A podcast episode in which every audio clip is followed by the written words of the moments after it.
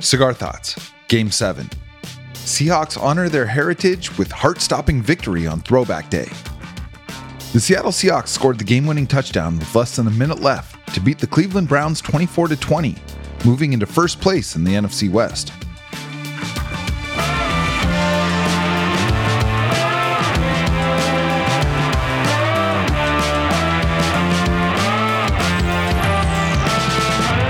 I'm Jacson Bevens, and this is Cigar Thoughts.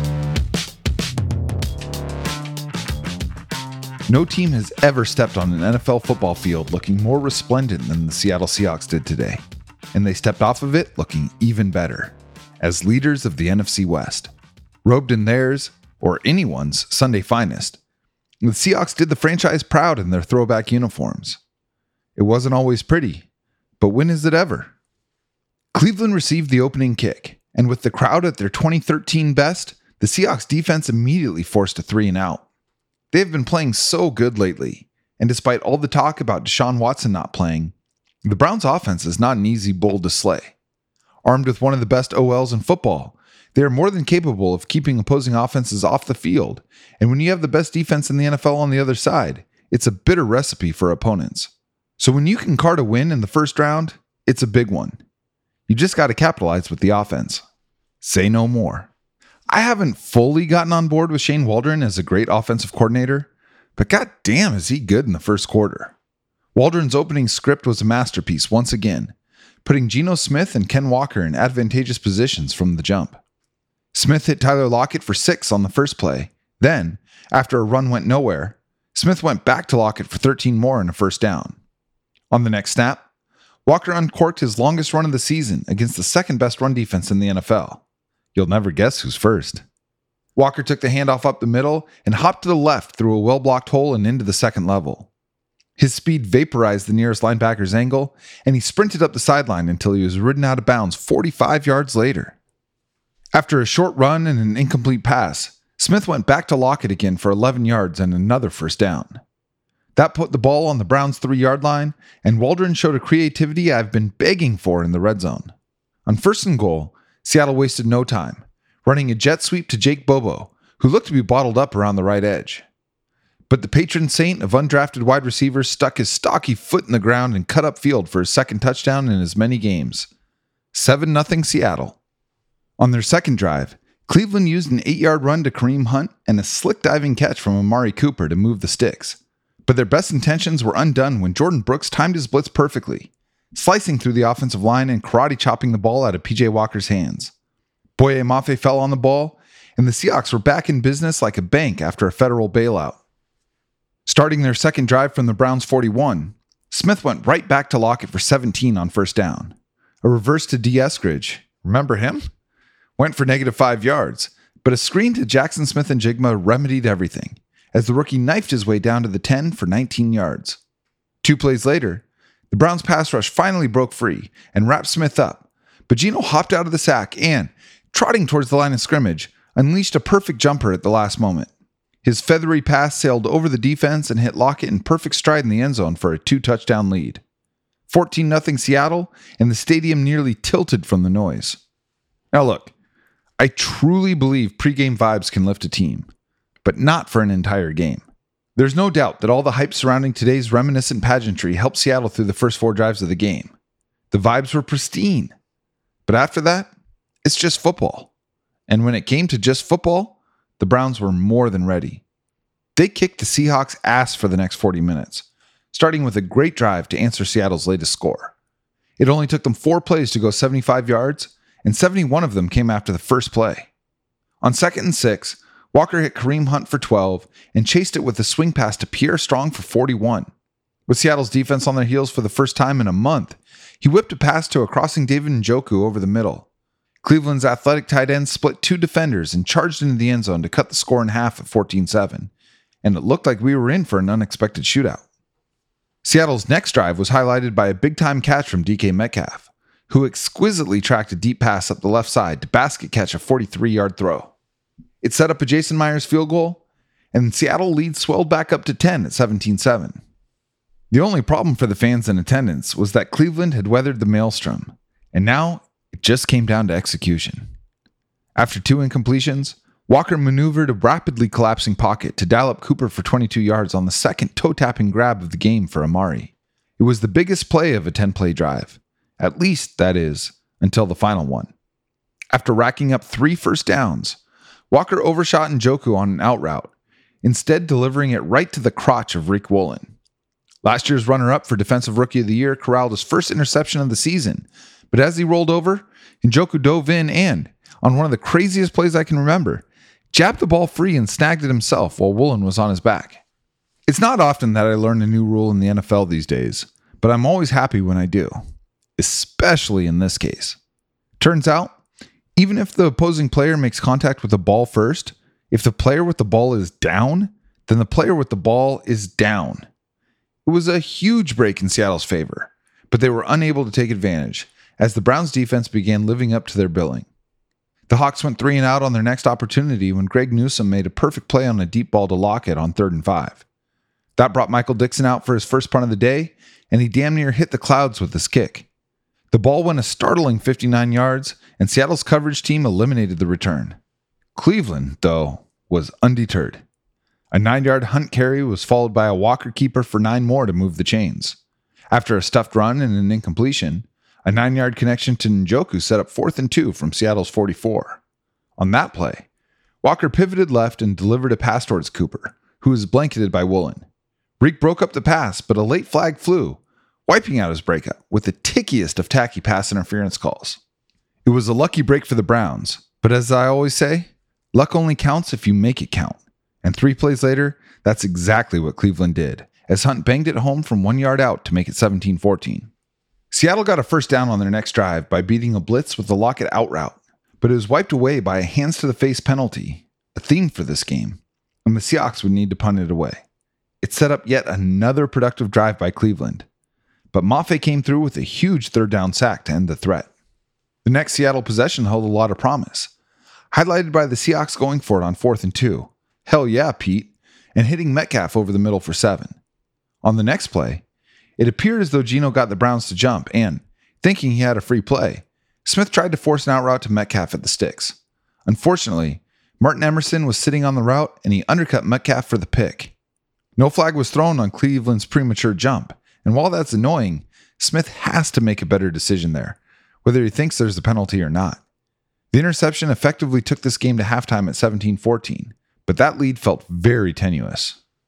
The Seahawks got the ball to start the second half, but failed to get a first down.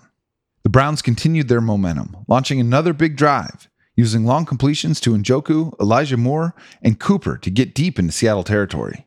The Seahawks defense finally bowed up in the red zone, but Cleveland chipped a short field goal to tie the game, and the advantage Seattle had built early was officially erased.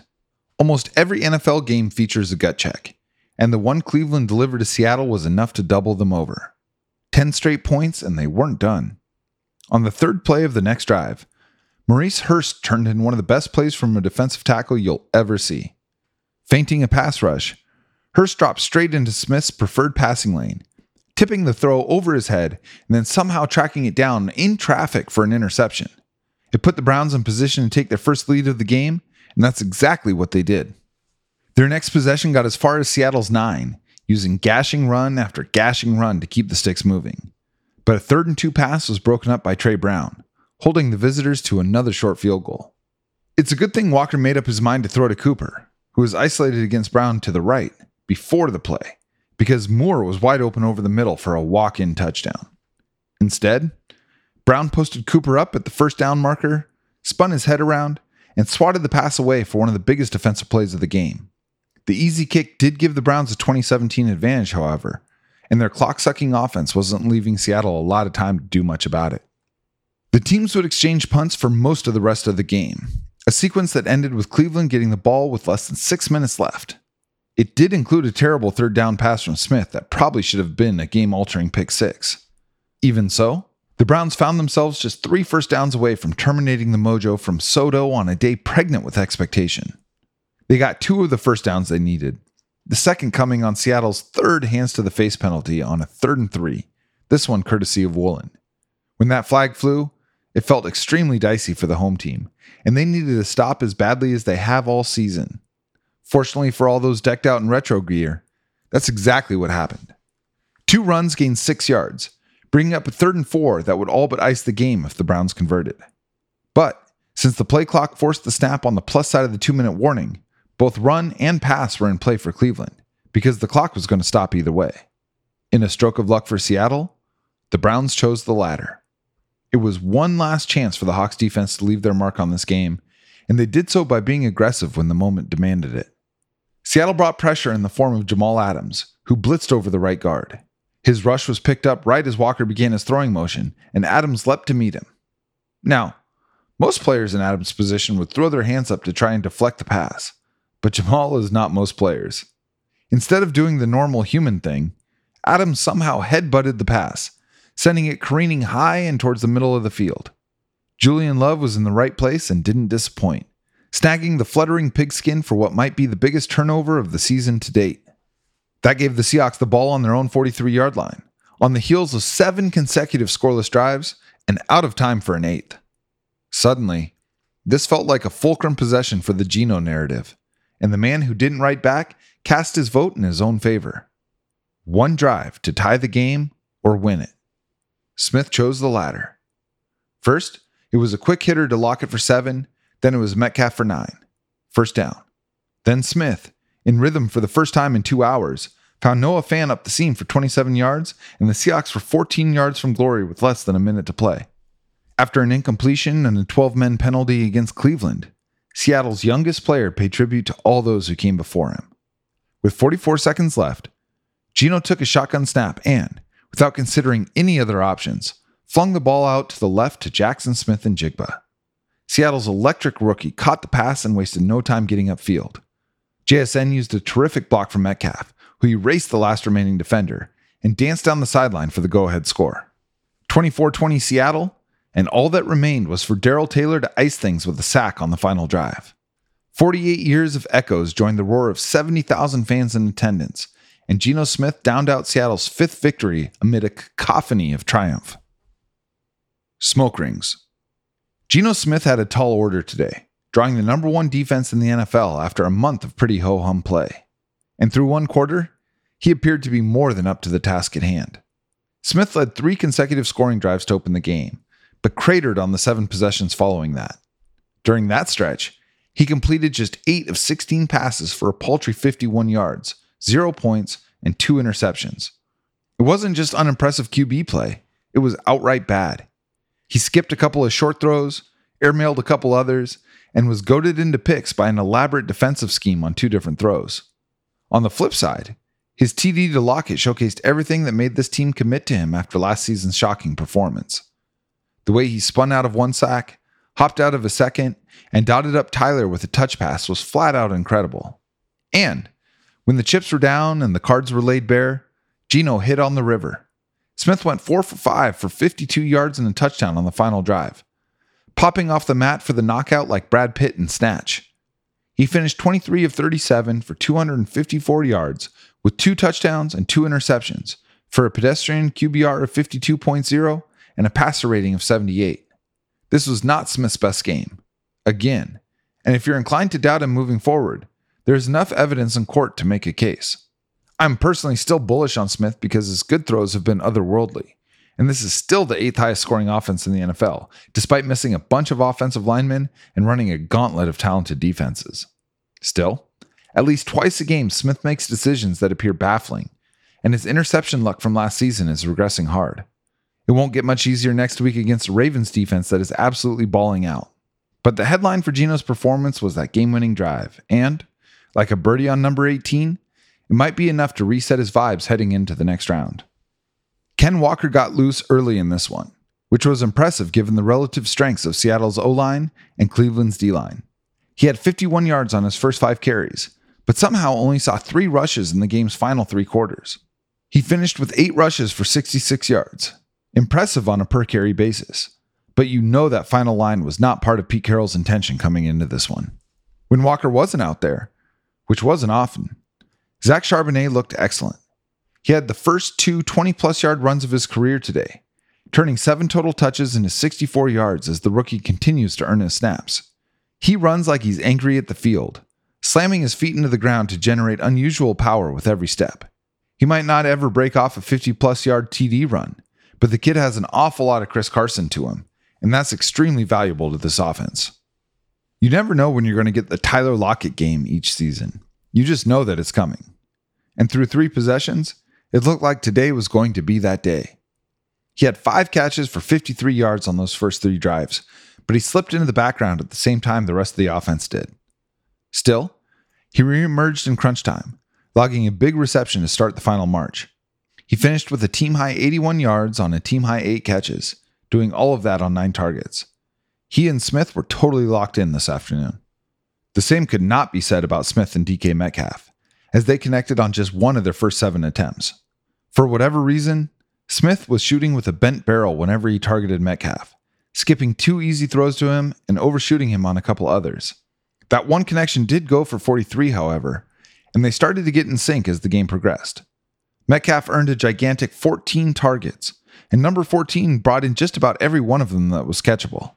His final line was five receptions for 67 yards, but his biggest play may have been the block that sprung JSN's game winner. Great to have him back out there. Speaking of, Jaxon Smith-Njigba is here, and he ain't going anywhere. He was single handedly responsible for what might be the two most successful screenplays of the decade, including the game clinching score. His routes already have so much polish, but it's his yards after the catch ability that is really flashing. He caught three of his four targets for 36 yards in the score, but most importantly, there were no other reads on his touchdown. That play was drawn up specifically for Smith-Njigba with no fallbacks, and he delivered on the team's faith in him when it mattered most. This was an epochal moment in JSN's career, and his trajectory is now pointed firmly skyward. Jake Bobo is a legitimate part of this offense now. Never thought I'd see the day. Despite all three of Seattle's top receivers being healthy and involved, Bobo still managed to snag both of his targets for 23 yards, run for a touchdown, and continue to block his honky ass off. The tight ends didn't do much besides block in this one, but Noah Fant came through with one of the biggest plays of the game. He had a massive 27 yard catch and run on the winning drive, putting his team in position to win this one. Given what they were up against, I thought the O line played fantastically. They damn near shut out Myles Garrett, holding the Defensive Player of the Year frontrunner to just two tackles, although one of them was a drive killing sack. It was the only sack they allowed on 38 dropbacks against one of the best front lines you'll ever face, and opened lanes for Seattle's RBs to average 8.7 yards per carry. Jason Peters made his Seahawks debut, splitting snaps with Jake Curhan at right tackle, and the rest of the group held their line magnificently. A very impressive and encouraging outing from the big guys up front. The Seahawks defense has been one of the league's best over the last month, but they really struggled in getting off the field throughout the middle of this game. That being noted, they made huge plays down the stretch to give their offense a chance to win. They ended up allowing 385 total yards, which ain't much considering the Browns ran 74 plays. Even so, they gave up a disconcerting stretch of third downs on this one and extended three drives with penalties. There are definitely things to clean up but they still only allowed 20 points in this game, meaning they're giving up just 11 and a half per contest since the Panthers game. A stupendous stretch. Boye Mafe continues to play like an upper echelon edge defender, and he tied a franchise record by recording a sack in his fifth straight game. He finished with eight tackles and added a game high four QB hits in addition to recovering a fumble. He won all day long, and if this team does end up hitting their ceiling this season, he may be the most surprising reason why. Darrell Taylor came alive after Uchenna Nwosu got hurt last week, and he kept the good vibes rolling with another sack in this one. His contributions are going to be paramount the rest of the way. Seattle's two starting linebackers continue to play like the best duo in the league. Bobby Wagner, in honor of the day, turned the clock back en route to 13 tackles, including his franchise record 70th career tackle for loss. His protege Jordyn Brooks nearly matched him, racking up 10 takedowns of his own, including a strip sack early in the game. This is exactly what the team envisioned when they A. drafted Brooks three years ago, and B. brought Wagner back before this season. That Jordyn is playing at this level so soon after his devastating knee injury is remarkable. We didn't hear Jamal Adams' name much in the first half, but he left a mushroom stamp on the face of the Browns' offense in the second half. He spearheaded a defense that allowed just six points over the game's final two quarters, and he did so by recording seven of his eight tackles over that stretch, including one in the backfield when it looked like Pierre Strong was about to get loose for a big gain. But his biggest impact came on his delightfully bizarre headbutt with two minutes left that led to the game changing interception by Julian Love. Jamal Adams is chaos incarnate, and when he's locked in, he makes this team so much better. His running mate at the back end of the secondary was his usual solid self, as Quandre Diggs notched nine tackles. A startling amount of them came downfield when the Browns' run game got going, and he may have been to blame on a big Amari Cooper catch in the second quarter. But those downfield tackles are not an indictment of Diggs. He remains a stalwart for the secondary. Riq Woolen had an adventurous game today. He got his first pick of the season on an overthrow, but PJ Walker didn't hesitate to target him more than he did Devon Witherspoon or Trey Brown. Woolen played pretty well for the most part, but he had two costly penalties and still looks a half step slower than he did before getting hurt earlier in the season. I haven't said much about Michael Dickson this year because, frankly, the team hasn't used him much. But when his number's been called, Lord have mercy. Dickson continues to make his case as the best punter in the NFL, booting his five kicks for a staggering average of 54.8 yards and putting enough air under them to keep the return yardage almost non existent. He now ranks third in yards per punt and second in net yards per punt. What a blessing.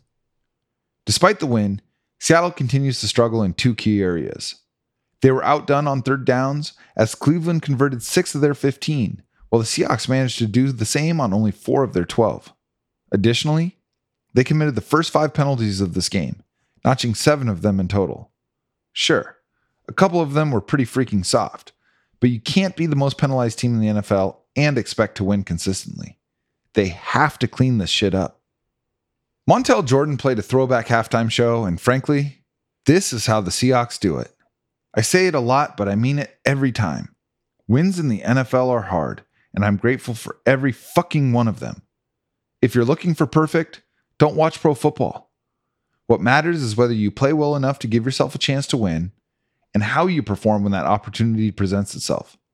For the fifth time in seven games, Seattle did both, and now they're in first place in the NFC West, and, if you can believe it, second in the entire NFC. This is a really promising team, and they're not even playing their best football. The San Francisco 49ers are in a flat spin, while the Seahawks continue to manage the turbulence. Next up is the biggest test of the season to date a cross country showdown with the Baltimore Ravens. A win there cements them as true contenders not only in their division or even in the conference, but among the best teams in the entire league. Even with the loss, today's effort keeps them in great shape. It's hard to overstate how big that late interception touchdown sequence was today but it's one of the most monumental two minute stretches this team will experience all season. 5 and 2. First place. Onwards, upwards. Go motherfucking Hawks. A throwback game deserves a throwback cigar, which is why I unsheathed the Ashton Classic Corona, courtesy of Seattle Cigar Concierge. I love Ashton Stogies because they require exactly zero effort to smoke, and the Classic is the perfect example of that. What an awesome enhancement of today's game. And if you didn't know, we have our own cigars now, which you can order at cigarthoughtsnfl.com. We've linked up with one of the premier cigar manufacturers in the world to offer a special 13 year aged blend of Dominican tobacco leaf to Cigar Thoughts readers for less than half of MSRP. These cigars, banded and branded by their creator, sell for 35 to $40 per stick but we're able to offer them to you for just 169 bucks for a bundle of 10. They come with a Mylar bag and Boveda humidification pack, so they'll stay fresh whether you have a humidor or not. We're also on YouTube, where you can catch video clips from the podcast, entire video episodes, and the audio recordings of the articles like this one. Go watch our latest edition with legendary Seahawks play by play man Steve Raible. This is maybe the best way to support Cigar Thoughts so I appreciate the few seconds it takes to like and subscribe. This is the fifth year of our incredible partnership with Seattle Cigar Concierge. They have the plug on some of the most insane stogies on the market, and they're offering them to Cigar Thoughts readers for 20% off. These are extremely special sticks and among the most enjoyable I've ever smoked. To get the hookup, just email Seattle Cigar Concierge at gmail.com. They are carrying over 70 cigar brands with many rare releases, including Davidoff, Opus X, and Padrón. You can also hit them up on Twitter at, at Seattle Cigars. Just be sure to mention that you're a Cigar Thoughts reader. Many of you have taken advantage of this incredible opportunity, And for those who have always wondered what elite cigars are like, this may be the best chance you'll get to step into that world. The 2023 season of Cigar Thoughts is also proud to be sponsored by Fairhaven Floors in Bellingham, Washington.